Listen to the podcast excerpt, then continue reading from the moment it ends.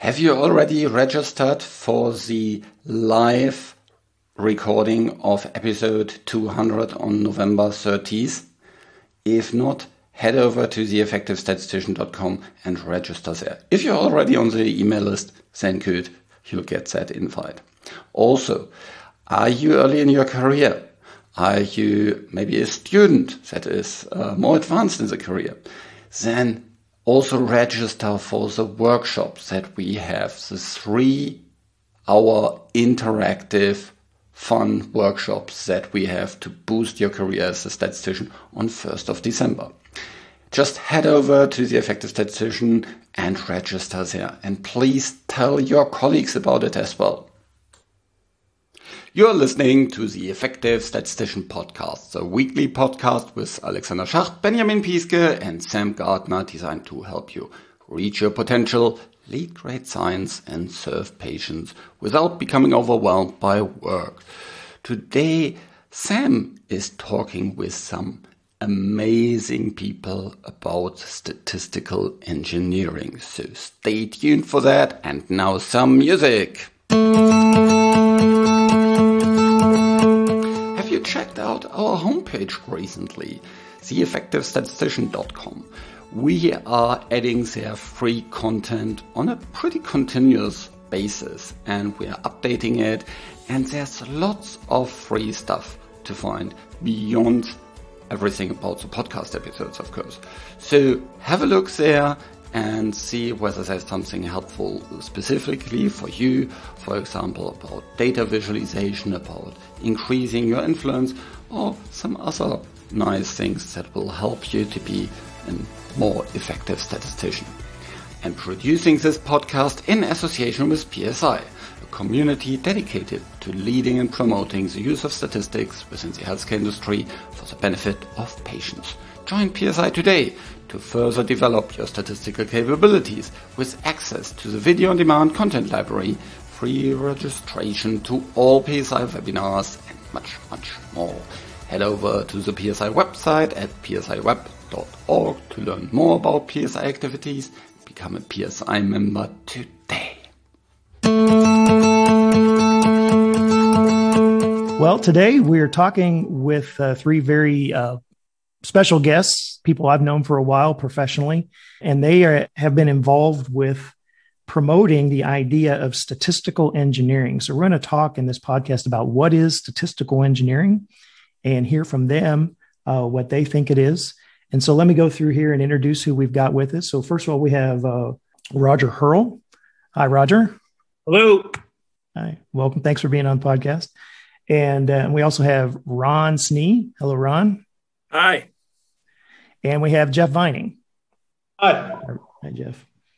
So, and um, while we start here, why don't you just each a little bit tell us a little bit about yourself? And I guess maybe the uh, the two questions that would be good to share would be number one, tell us how you came to be a statistician. You know, the the Reader's Digest condensed version of that, and then um, tell us what you're doing right now. So why don't we start with Roger? Tell Roger, tell us about that. So sure. Well, it was uh, not that hard for me. Uh, my father was a statistician. He was the first statistician hired by DuPont in 1950. So that was kind of on the back of my mind as I left high school and went off to college. I was a math major. And after I started getting into real math, you know, like real analysis, abstract algebra, that kind of stuff, I pretty quickly realized I don't really want to be a pure mathematician. This is not what I want to do with the rest of my life. So, knowing that my father was a statistician, I thought, well, let me take a statistics course. There was only one statistics course offered at my college, but I took it. I found it uh, kind of a breath of fresh air that I actually got to see real numbers and and solve at least fake problems, if not real problems, and then I did a follow up with one of the professors in regression analysis. And then I really got hooked. So I decided to go to grad school in statistics. So I spent about 30 years in the private sector. I did two summer internships in grad school at DuPont. Actually, Ron Snee was my uh, boss. That's how we got to know each other. And in 2012, I decided to make a career change and left the private sector for academia. I'm at Union College in Schenectady, New York, basically teaching statistics and sponsoring a statistics minor at the college. Excellent. Okay, great. Well, thanks for that. And Ron, how about you? How, how did you get into statistics and what is it you're doing right now? Uh, well, uh, the beginning uh, is very similar to uh, Roger. I was a math major at Washington Jefferson College. Um, as uh, we got to uh, my senior year in math, it wasn't as as interesting, and I had taken the only stat course that was offered, and I kind of liked it. And I decided to go to graduate school, and um, I got a, an assistantship at Rutgers in in statistics, so I took it. And so I was uh, there, got my did my graduate work. I was on the faculty for two years. Uh, then I decided to uh, go uh, to DuPont, and uh, they had an applied statistics group. I was in that group for about 16 years, uh, eight years as a technical statistician, another eight years as a manager. Then I moved into some managerial positions in DuPont, and later got into total quality management in engineering. And um, from there, uh, I took an early retirement uh, from DuPont and got uh, more involved in uh, process and organizational improvement, working with Joiner Associates. Later, Bell Atlantic. I was vice president of process assurance for, for Bell Atlantic. Then I went to Sigma Breakthrough Technologies. That's where I got involved in the Six Sigma work. So you can see there's a statistical theme to all of this. And then I moved from there to Tunnell Consulting. There's where I got big time focusing on pharma and biotech and, did that for about nine years. Uh, then uh, decided to uh, go out on my own, and that for the last ten or eleven years, that's what I what I've been running my own operation, focusing on uh, pharma and biotech. So that's what I'm uh, what I'm doing today. I teach at uh, Temple University in their regulatory affairs quality assurance uh, teaching design of experiments and process monitoring and statistical quality control. I do, I still uh, do consulting and I do research again on statistical uh, studies in um, in pharma and biotech. Excellent, excellent. And then Geoff, tell us about you a little bit. I'm not the mathematician. So I started out in chemical engineering, and in fact, my very first stat course was taught by a former director at Texaco in the chemical engineering department. And it's, I, I, love it. You know, it's the book, it was the Goodman, Wilkes, and Hunter book. And of course, the first major statistician I ever got to meet was Stu. So it's kind of, you know, kind right. of sweet. Um, I got interested in statistics as an undergraduate. I was there for a long time. I became a professional undergraduate for a while. I enjoyed life at the University of Tennessee. So I I was very close to a degree in statistics, but did not get my degree in statistics. Uh, soon thereafter, I got a job as a process engineer making pencil lead. So if we're getting bored today, I can bore everybody even more about how do you make pencil lead. I'm probably one of the top 10 experts still in the world on pencil lead, only because there are only five, you know? but it's ceramic engineering and it was really a lot of fun. And i was the closest thing that company had to a statistician. It was a small company in middle tennessee. We started out this was in the uh, early 80s and the, did a deming quality improvement program. I had a big role in it um, my first wife was uh, from an academic family so we decided that uh, we would i would pursue a phd in statistics because i was having fun with it. And i came up to virginia tech got my degree and then went to Florida for 11 years. I mean, my area has always been quality, productivity, reliability, uh, generally trying to plan experiments to improve them. And I've had fun doing it through my whole career. So I was at Florida for 11 years and then came back here as department head. And then once I stepped down as department head, reminds me of my favorite line from Animal House probably seven years of college down the drain. That's how long I was at department head. But ever since then, I've gotten to play and, and be able to get engaged in some really cool problems. So right now I'm dealing with projects with NASA and Rolls Royce that are, uh, the Rolls Royce one is a high profile one.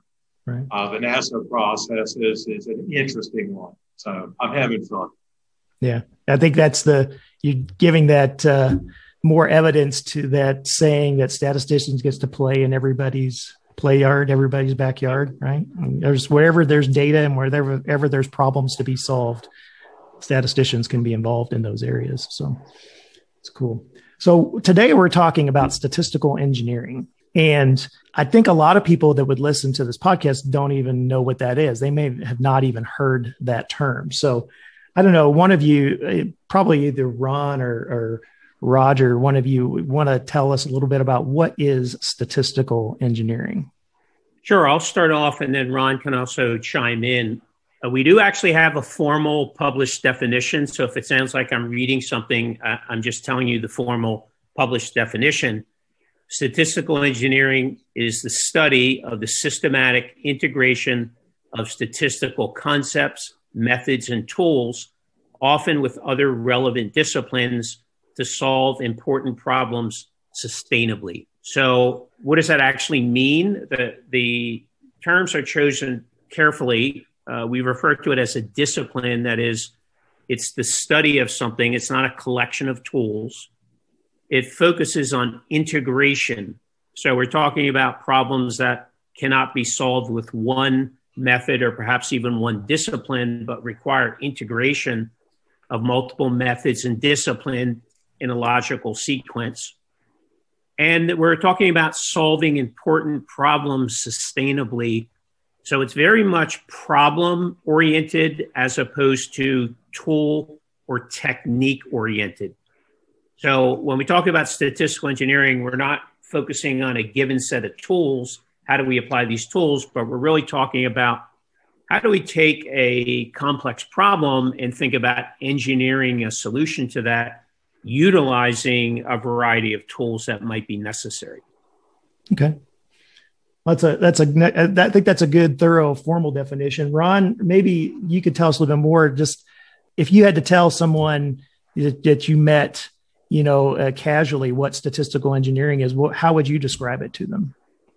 Well, I would describe it that uh, we're uh, use statistical engineering that uh, when you're attacking large complex problems, and Rogers uh, mentioned that uh, you've got to get a solution that is sustainable over time, and so you need a way of uh, of doing that. Uh, and you basically, Roger hinted at this as statistical engineering is tool agnostic. We use whatever tools are needed, and uh, we have no no favorite favorite tools. Or another way of saying it, the only ones that are favorites for us are the ones that work in a particular problem that that we're working on. I think the other thing that I would say is it's not quite in the definition, although it is. It says about um, the relevant sciences, and probably the most relevant science. Uh, well, there's two relevant sciences for almost any pro- uh, problem. There is this, the subject matter of the particular problem, the science of the particular problem, and computer science. Uh, we think it's really important uh, to um, embed the solutions in uh, computer systems, uh, which can help sustain the uh, the solution over time. Okay. So as you say that and you describe that, I think, well, that's a lot what statisticians do in, in many ways. A lot of times when they're involved with solving problems, they do that. And so, I mean, how did you come up with this idea of statistical engineering and, and maybe what distinguishes it from just in general working as a statistician? Before we do that, I think it's important to uh, see uh, some of the go back a little bit further before uh, Roger's going to give you an answer to that question. I can see him; he's really champing it a bit. Yeah. Uh, where this all got started was 2008. Technometrics published a panel discussion on the future of, st- of industrial statistics. And this group identified a lot of problems, and there are a lot of problems related to the, the to the future but they d- really didn't uh, identify any solutions, at least as far as Roger and I were, were concerned. And uh, after we thought about it a while, uh, we, we felt that the real strategy, the thing we needed to focus on, was working on statistical studies which had greater impact than what was particularly being done at the, at the time and even still today. And the reason for that is simply if you want attention, you work on something that's important to deliver a good solution you will get uh, attention. Uh, so we went about uh, working on how to go about doing that and came up with the idea well, we want impactful problems. They're going to be large, complex, and, and unstructured. And, uh, and, so then we invented uh, the whole idea of, uh, of statistical engineering. the term came, as Roger said, was the whole idea of about engineering a solution. And, you know, it's going to be a statistically based uh, solution. So we published our ideas in a series of papers that came out in Quality Progress and Quality Engineering in 2010. And then it's uh, kind of gone on from there. Okay. Yes, so I'm going to follow up with uh, some comments from Michael Jordan at Berkeley, who, who gave a talk uh, where he, he included a slide on statistical engineering. And then I'm going to defer to Geoff because Geoff is a chemical engineer. And we feel the analogy between chemistry and chemical engineering is a good one for the differential between statistics and statistical engineering. They're not competitive, but rather they're synergistic. So, what I'm going to do, I'm just going to highlight some things that, that Michael Jordan said at the Symposium on Statistics in the Data Science Era. This is a talk he gave at the University of Michigan September 20th, 2019. So the title of the slide is Statistics as a Problem Solving Culture. Engineers pride themselves on solving problems. Statisticians don't think of themselves as being engineers. We aspire to be scientists discovering truth. But often society needs us to solve problems to carry out the statistical analog of building a bridge or electrifying a city. We're often kidding ourselves regarding discovering truth. So let's embrace being engineers and think about what statistical engineering could look like as a counterpart to statistical science. So rather than studying the fundamental laws of statistical methods or their application, statistical engineering is looking at how can we solve these large complex problems utilizing a variety of methods, statistical and non statistical, to achieve a desired outcome. Oh, With that, okay. I'll, I'll, pass to uh, Geoff. Yeah, Geoff, that'd be good to kind of maybe contrast like what chemistry versus chemical engineering, and maybe that would be a good way to think about then statistics versus statistical engineering. So, amen. And that's from where I come. So, mm-hmm. um, it was fascinating when we were beginning to set up the association and, and we were doing research on this. Uh, the origin of the chemical process industry is actually in the US. The beginnings in Europe were all specialty chemicals. And there, the chemists worked directly with mechanical engineers. The chemists never learned any engineering. The engineers never learned any chemistry. But they were dealing with very small batch processes.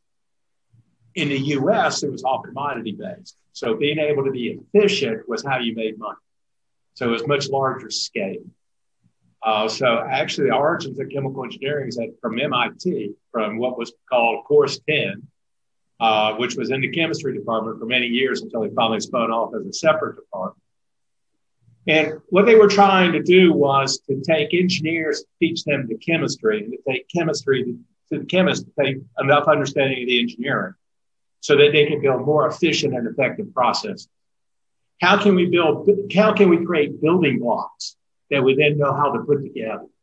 So within chemical engineering, people talk about the unit operations, you know, heat transfer, the unit operation, chemical reactor design is a unit operation.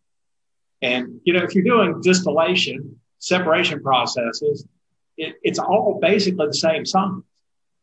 And the equipment is very similar. So it was this blend of skills here. So what it means is how can we create a strategy for implementing the science in order to actually make something profitable? And that's the reason why it's both science and engineering. And that's why I'm very attracted to what we're trying to do.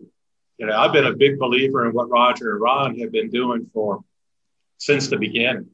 So I've been happy to be involved in this process. Yeah, I think what as I've matured as my in my practice as being a, as a statistician and working solving problems, that idea of I think it was the the talk that Michael Jordan gave us says statisticians are seeking truth a lot. I think that is a good way to say it. I, even today, I was in a meeting and with the, and there was another statistician in the room, and he was talking a lot about. I guess it was more like theoretical things, like what's the model and what you know what's mu and what's sigma you know, and that type of thing. And that's not what the people in the room needed. you know. Yeah. Now, just to uh, build on what Geoff said, it's not uh, chemists. I, I worked in the chemical industry at DuPont and then at Hercules. Chemists and chemical engineers don't hate each other. Generally, chemical engineers respect the deep knowledge in chemistry that chemists have, and chemists generally respect the processing knowledge of chemical engineers who can take fundamental chemistry and figure out how to make money with it. So we want to make it clear we're not saying statistical engineering is better than statistics, statistical science, or is going to replace it. We need the statistical science. We just happen to agree with Michael Jordan that for a couple hundred years, our discipline is really focused on going deep, deep, deep on the science and hasn't published a whole lot on going broad in terms of the engineering aspect of how do I take this stuff and actually drive fundamental change with it. Turning pains for having is how to make that tent big, how to get all the parties involved to, to work together to advance efficient, effective solutions to these complex opportunities that are around us. Right. And, and Geoff, you mentioned briefly there, you said the association, we'll talk about a little bit later, but that's the International Statistical Engineering Association. And yes. when we finish up, we'll talk about that and what that organization is. But um, so we talked about it sort of in general. What is statistical engineering? Could one of you give a maybe an example of what a statistical engineering problem and or project and solution looks like? Yeah, I think we all can. but uh, I'll I'll start with one that I worked on. It actually was in finance. I worked on this when I was at GE Global Research, it was done in conjunction with GE Capital. They had just lost over $125 million on bonds of WorldCom. And we're trying to figure out is there a way we could have predicted this ahead of time and not have to just take these huge losses? So they came to the research center, and long story short, we put a team together to look into this problem, whether we could predict defaults in advance.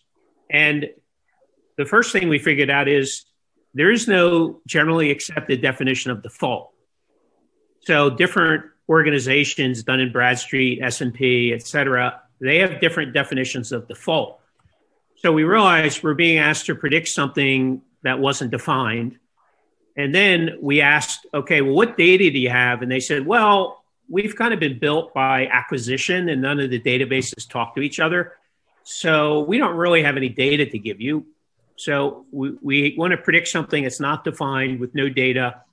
And then we got into the issue of how much does a type 1 error versus a type 2 error cost? You know, if we don't uh, sell and it defaults versus if we do sell and it don't, doesn't default.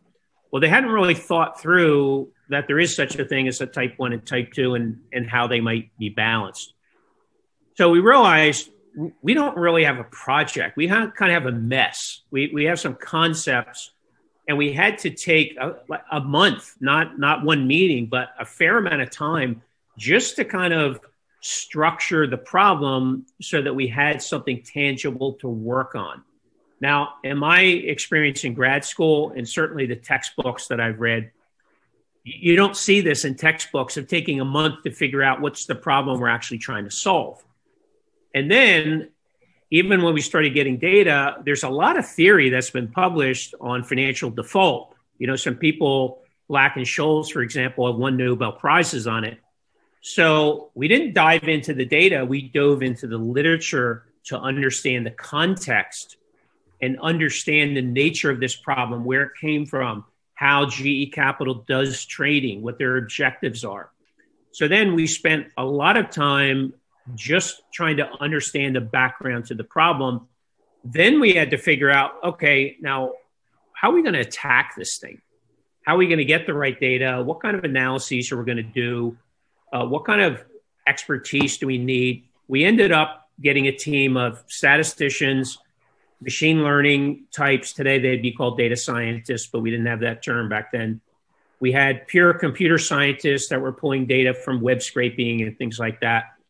And to make a long story short, we ended up with a solution that went through f- several phases and utilized a lot of different methods from Markov chains to classification and regression trees to web scraping to smoothing to there's quite a few others.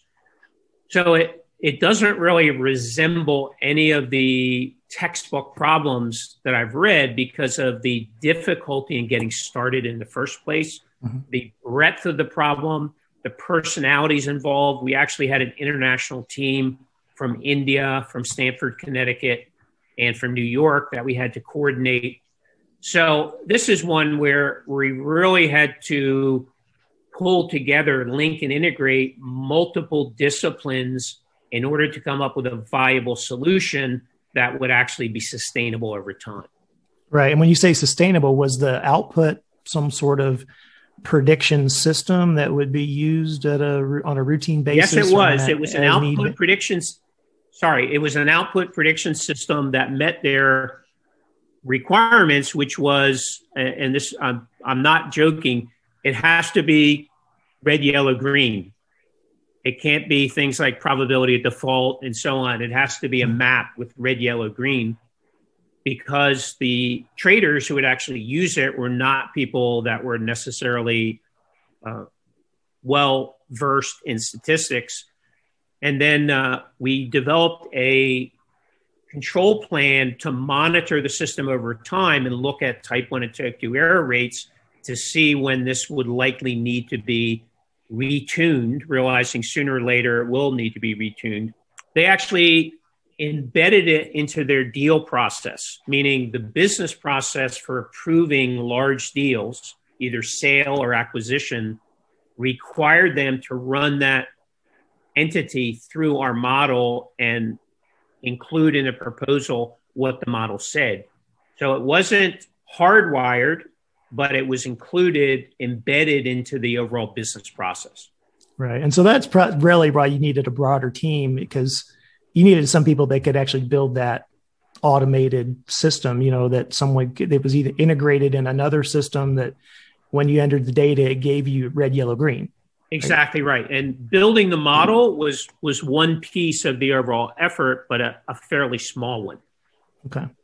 Well, I, I think that's a good example, you know, and and uh, I, have seen that in different areas where I've worked, and that seems like that's a a common type of thing that has to happen in areas of like finance and insurance a lot, with, particularly where you're doing risk rating. You, know, you, you really have to right. assess risk, and you need to assess it on the fly. You need like now. I need a I need a measure of risk now. And, Absolutely, and people are generally reluctant to use black box models where they're not quite sure why it's saying they should do what the model's telling them to do. So having some kind of transparency is very important. Uh, I think you touched on that this being a somewhat common problem. We do want to make it clear we're not saying the rest of the profession is down here and we're up here because we've thought of all these bigger issues. People have been thinking about these bigger issues for a long time. You know, the George Boxes, the John Tukey's of the world. However, they didn't really document how they did it. They document how they built the models, but they didn't document how they approached these problems. So what we're trying to do with ISEA is fill in those gaps to explain here's how to think about and approach these problems that people are doing already, but there aren't 20 good books on how to do it, like there are 20 good books on design of experiments, machine learning, and so on. Yeah, yeah. And we were talking before the show a little bit. Uh, uh, Geoff and I, you know, a lot of the things that go around getting a problem solved don't have anything to do really with statistics, with math. Exactly right. Right. Right. And so how do um, you work with other people in a lot of cases?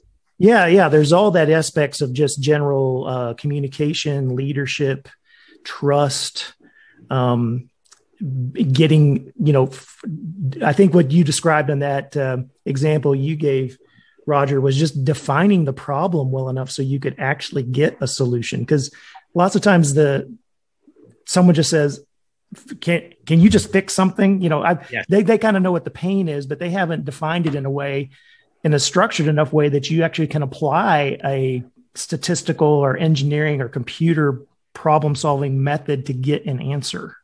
Right. One and of my favorite questions is what exactly is the problem we're trying to solve?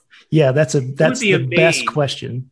how yes. many meetings I've been in where that creates a awkward silence in the room because people suddenly realize they're not quite sure what problem we're trying to solve or they each have their own idea but they're different from what the other people are thinking it takes three to six months to resolve it because nobody had thought about it exactly yeah.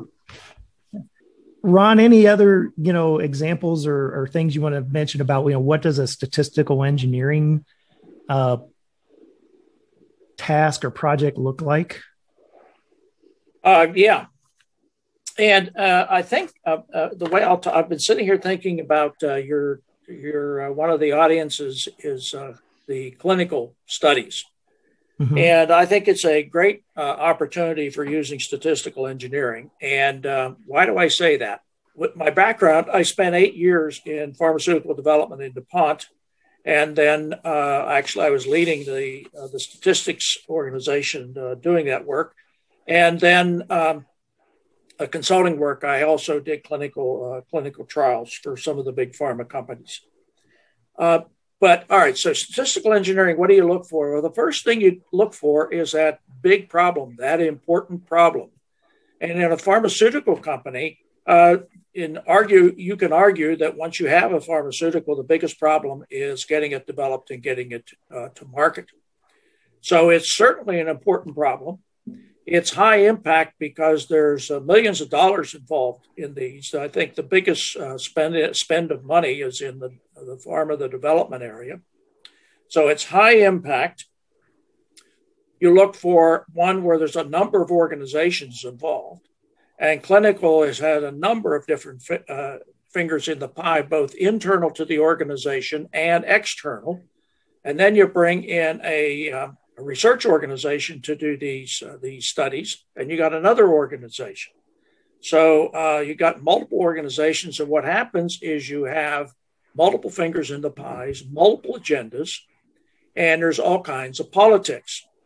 And a rule of thumb that I use, some people ask, well, when is politics a problem? Well, a politics occurs whenever you have at least two people talking to one another. You will have politics. So, you know, and if you have 20 or 30, uh, you know, the site, the it goes out of sight. And then, of course, you're looking for something that's that's data based because uh, we want to use data to solve problems. But um, I don't know. I wouldn't be afraid to tackle a problem that was uh, important and had a lot of organizations that didn't have data associated with it uh, because I'd find some data someplace. So those are some, um, you know, those are some of the some of the things uh, that uh, that I look for. Um, Roger yeah. and uh, Geoff may have some other ideas. Well, and I think in pharma, you know, like in that area of clinical trials, there are lots of problems that are common across clinical trials right? You, you're always say, facing the same problem. Like, for example, in the enrollment rate, how quickly can you get people enrolled in the clinical trial? And maybe a statistical engineering problem would be how can we make the process of enrollment more predictable? Every clinical group I talk to, uh, that's one of their problems. How can they do yeah. that uh, uh, more effectively? Yeah. and, and also, how can we make the process of doing that easier as well? You know, yeah.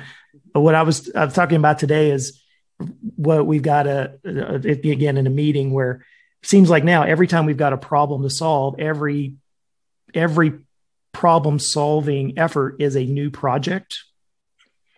And a lot of it has to do is because we don't have good data. We don't have organized data. We don't.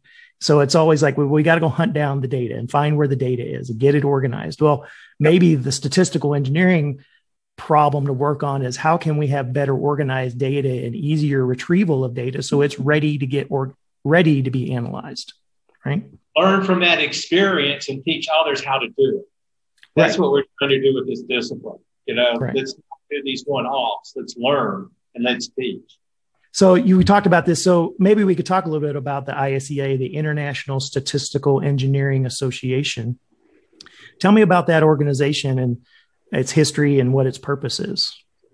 Yeah, Geoff uh, was really the the person that spearheaded this effort.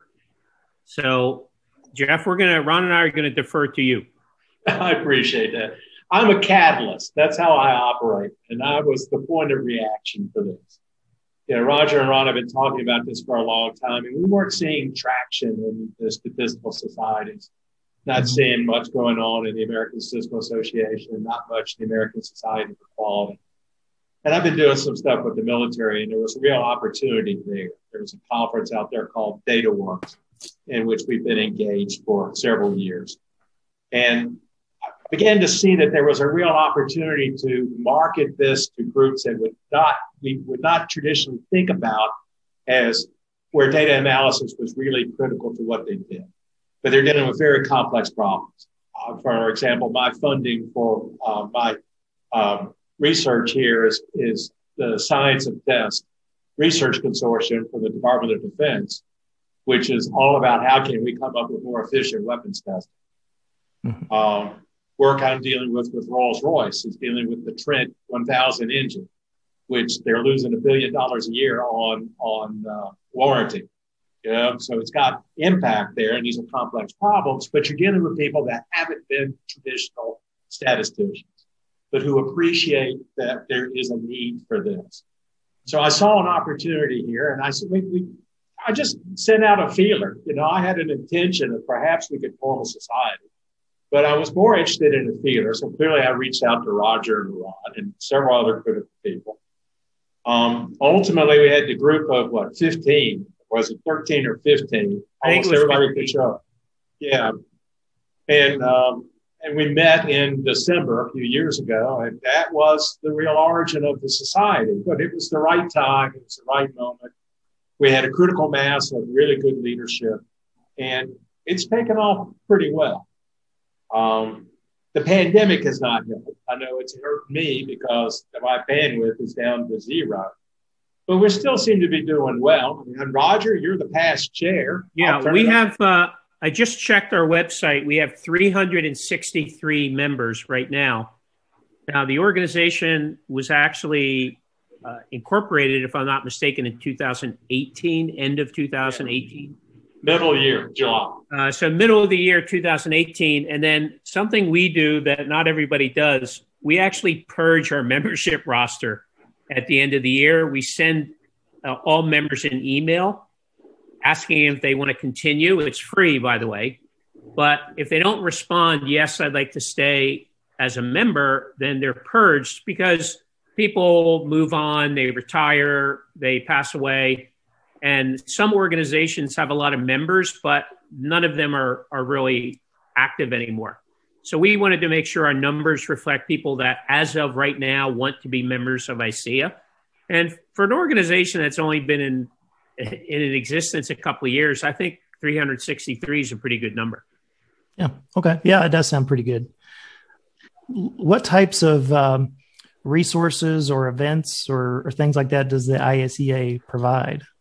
The number one product that we offer to our members on our members only site is the ISEA handbook of statistical engineering.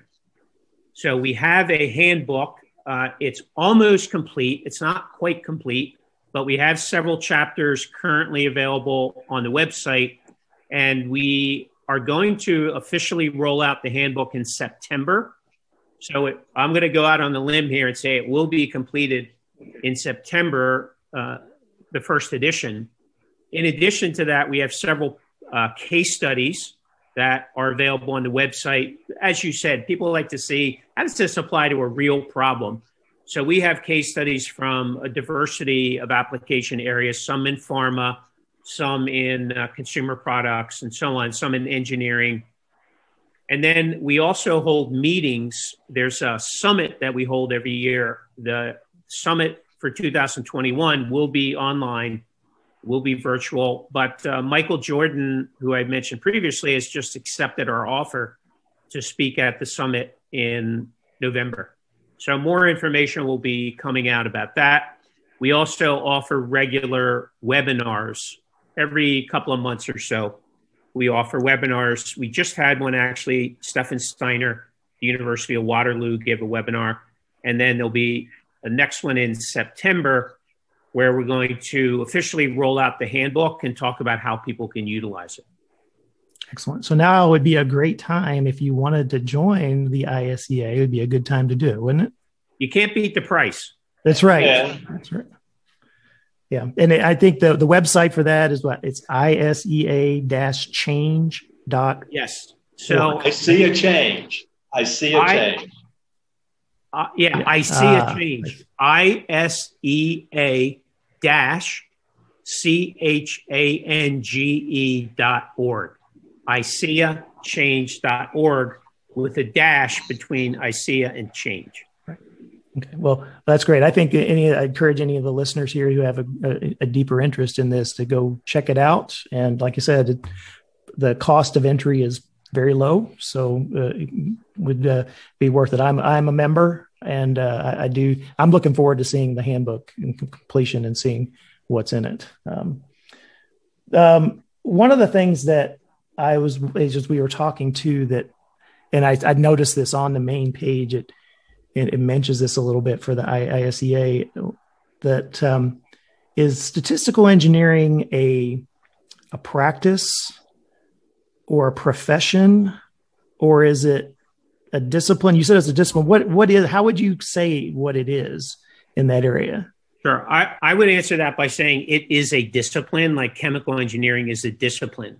Chemical engineering is not a subset of chemistry.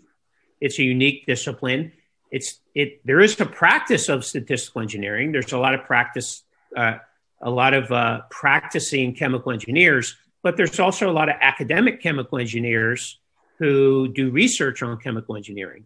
So mm-hmm. a discipline has to have a healthy practice, and it also has to have a healthy research arm or research base. And an so, important component of the discipline is how to collaborate with other disciplines. And I think that's pretty unique to what we're trying to do. It's inherently transdisciplinary. And, and that's one of the things that we really have to teach people. Has there been any, any talk of starting like an, an academic program in statistical engineering at any university? I try, I've taught a course, an intro to statistical engineering. Diego Kuonen, who's in Switzerland, is creating a program, has a pretty active program with uh, within a business school. Um, we've been trying to get that up and we're going, but the pandemic has had a big impact on that. Um, it's going to be harder to do it in the U.S. schools. Uh, I was had lined up support here at Virginia Tech. Uh, Kwok Tsui is now here in industrial engineering. We've been trying to do something collaboratively between statistics, industrial engineering, Actually, mechanical and aerospace are really interested. It's coming back to my Rolls Royce projects. Uh, I'm getting more traction from the mechanical engineers, believe it or not, than from really from the industrial engineers because they see the need. Right. Uh, but we're nascent. We're learning. Yeah, it, it's very seems to be like it, it's very cross disciplinary, you know, and, and that's it. Even though even though it is a discipline in and of itself, it really crosses the boundaries of a potentially a lot of other academic and professional disciplines. Absolutely. Learn how to communicate across those boundaries. Mm-hmm. Right. So, if someone who's working as a statistician now, and let's say a statistician in the pharmaceutical industry, and they wanted to start learning really how to do statistical engineering and start doing it, what would be some good next steps for them? I'd recommend they they pull down the first couple of chapters of the handbook from the ISEA website and also go through some of the case studies. There is a pharmaceutical case study in there. So they'll get a sense of how does this actually apply to a real problem, especially in pharma. And I'm going to go out on a limb and predict what they're going to notice is the technical problem of here's the data, we have to fit a model to it, it will be there, but it will be a fairly small part of the overall effort. Whereas traditionally with statistical case studies, there's a one paragraph description of the problem and then 10 pages of data analysis and a model and very little said after that about well, what was actually done with the model once you developed it so what you'll notice in these, there there is the the technical problem, the data, the modeling, that's part of it. but you'll see a lot more discussion of how do we figure out what, what is the problem we're trying to solve? Where did the data come from? What were the limitations? Once we had a model, what do we do with it? How do we convince people that it should be used and figure out where to use it, work with those organizations to get it used, and so on? So I think they'll see we're talking about something broader than perhaps what they're used to with a statistical case study. See, with a statistical case study, the whole idea was to showcase the theory. Here, ideally, we're showcasing the sustainable solution that came out of this whole process. Excellent. Excellent. Okay. Well, great. I, I, again, it seems like you've got developing a lot of good resources there for people to use, and that would be a good place to start. Is go to the IACA. I think there's one other thing that needs that needs to be added. What's that, Ron? Again? Oh, yeah. we're on the edge of our chairs, Ron. the the uh, the thing that needs to be added that uh, it's good to do what Roger said, but I wouldn't do that very long without going in my organization and looking for an important problem that needs solution. And what you're going to find is once you find it, it's going to be a mess, as Roger said. So it's going to be need to be structured. You're uh, you as a stat uh, as a statistician, you're going to see all kinds of things that you don't know how to attack you get some answers off the website and so forth. You can talk with people, but I think the best way to to learn how to do it is to do it.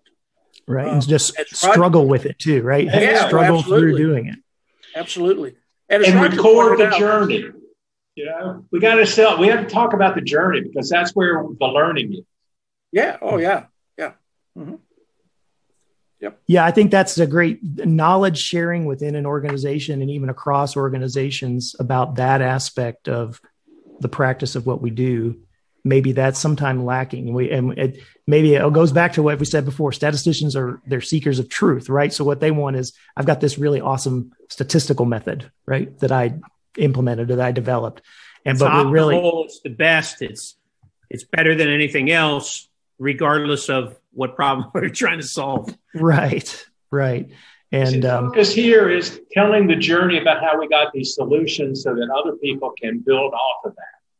Yeah. Saying, I see it more as as much as anything else, it's being able to tell the story well, which is why the case studies are critical.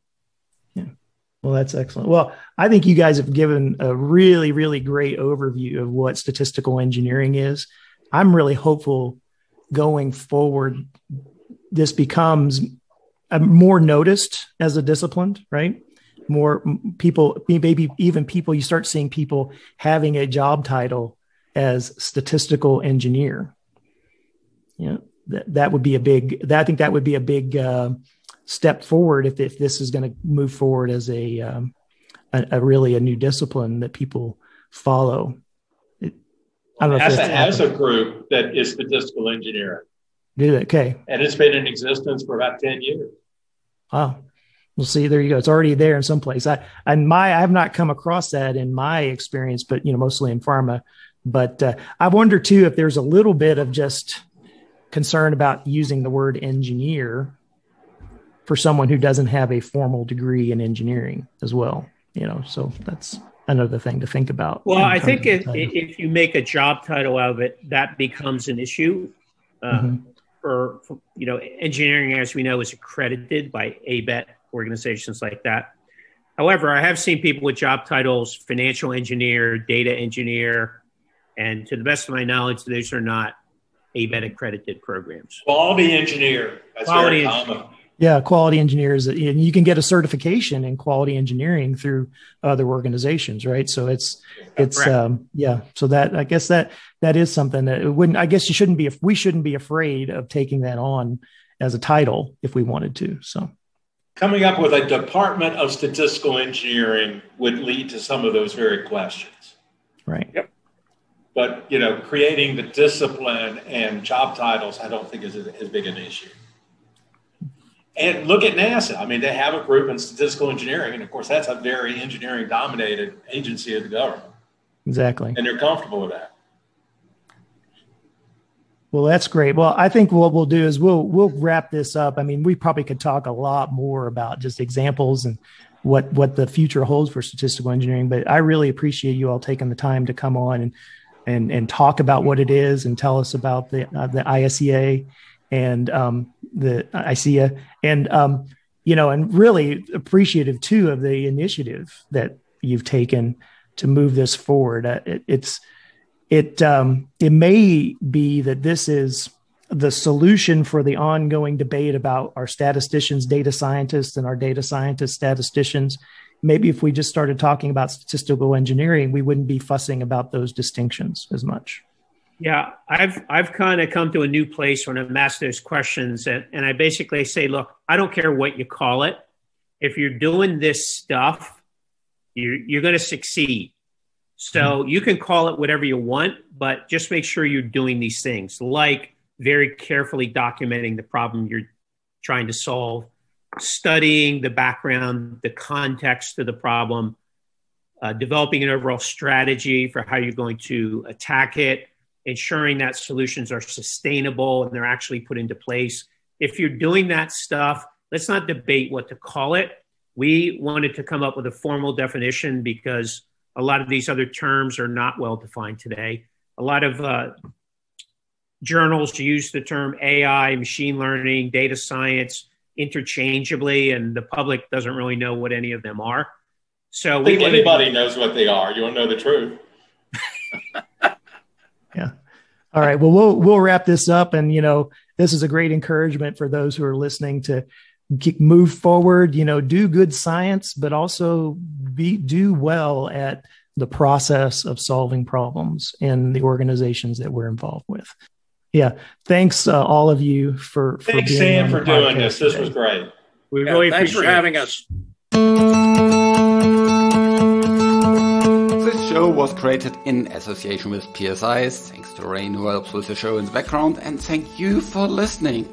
Head over to the effectivestatistician.com to find the show notes, and there's much more material to improve your career and have more fun at work reach your potential, lead great science, and serve patients. Just be an effective statistician.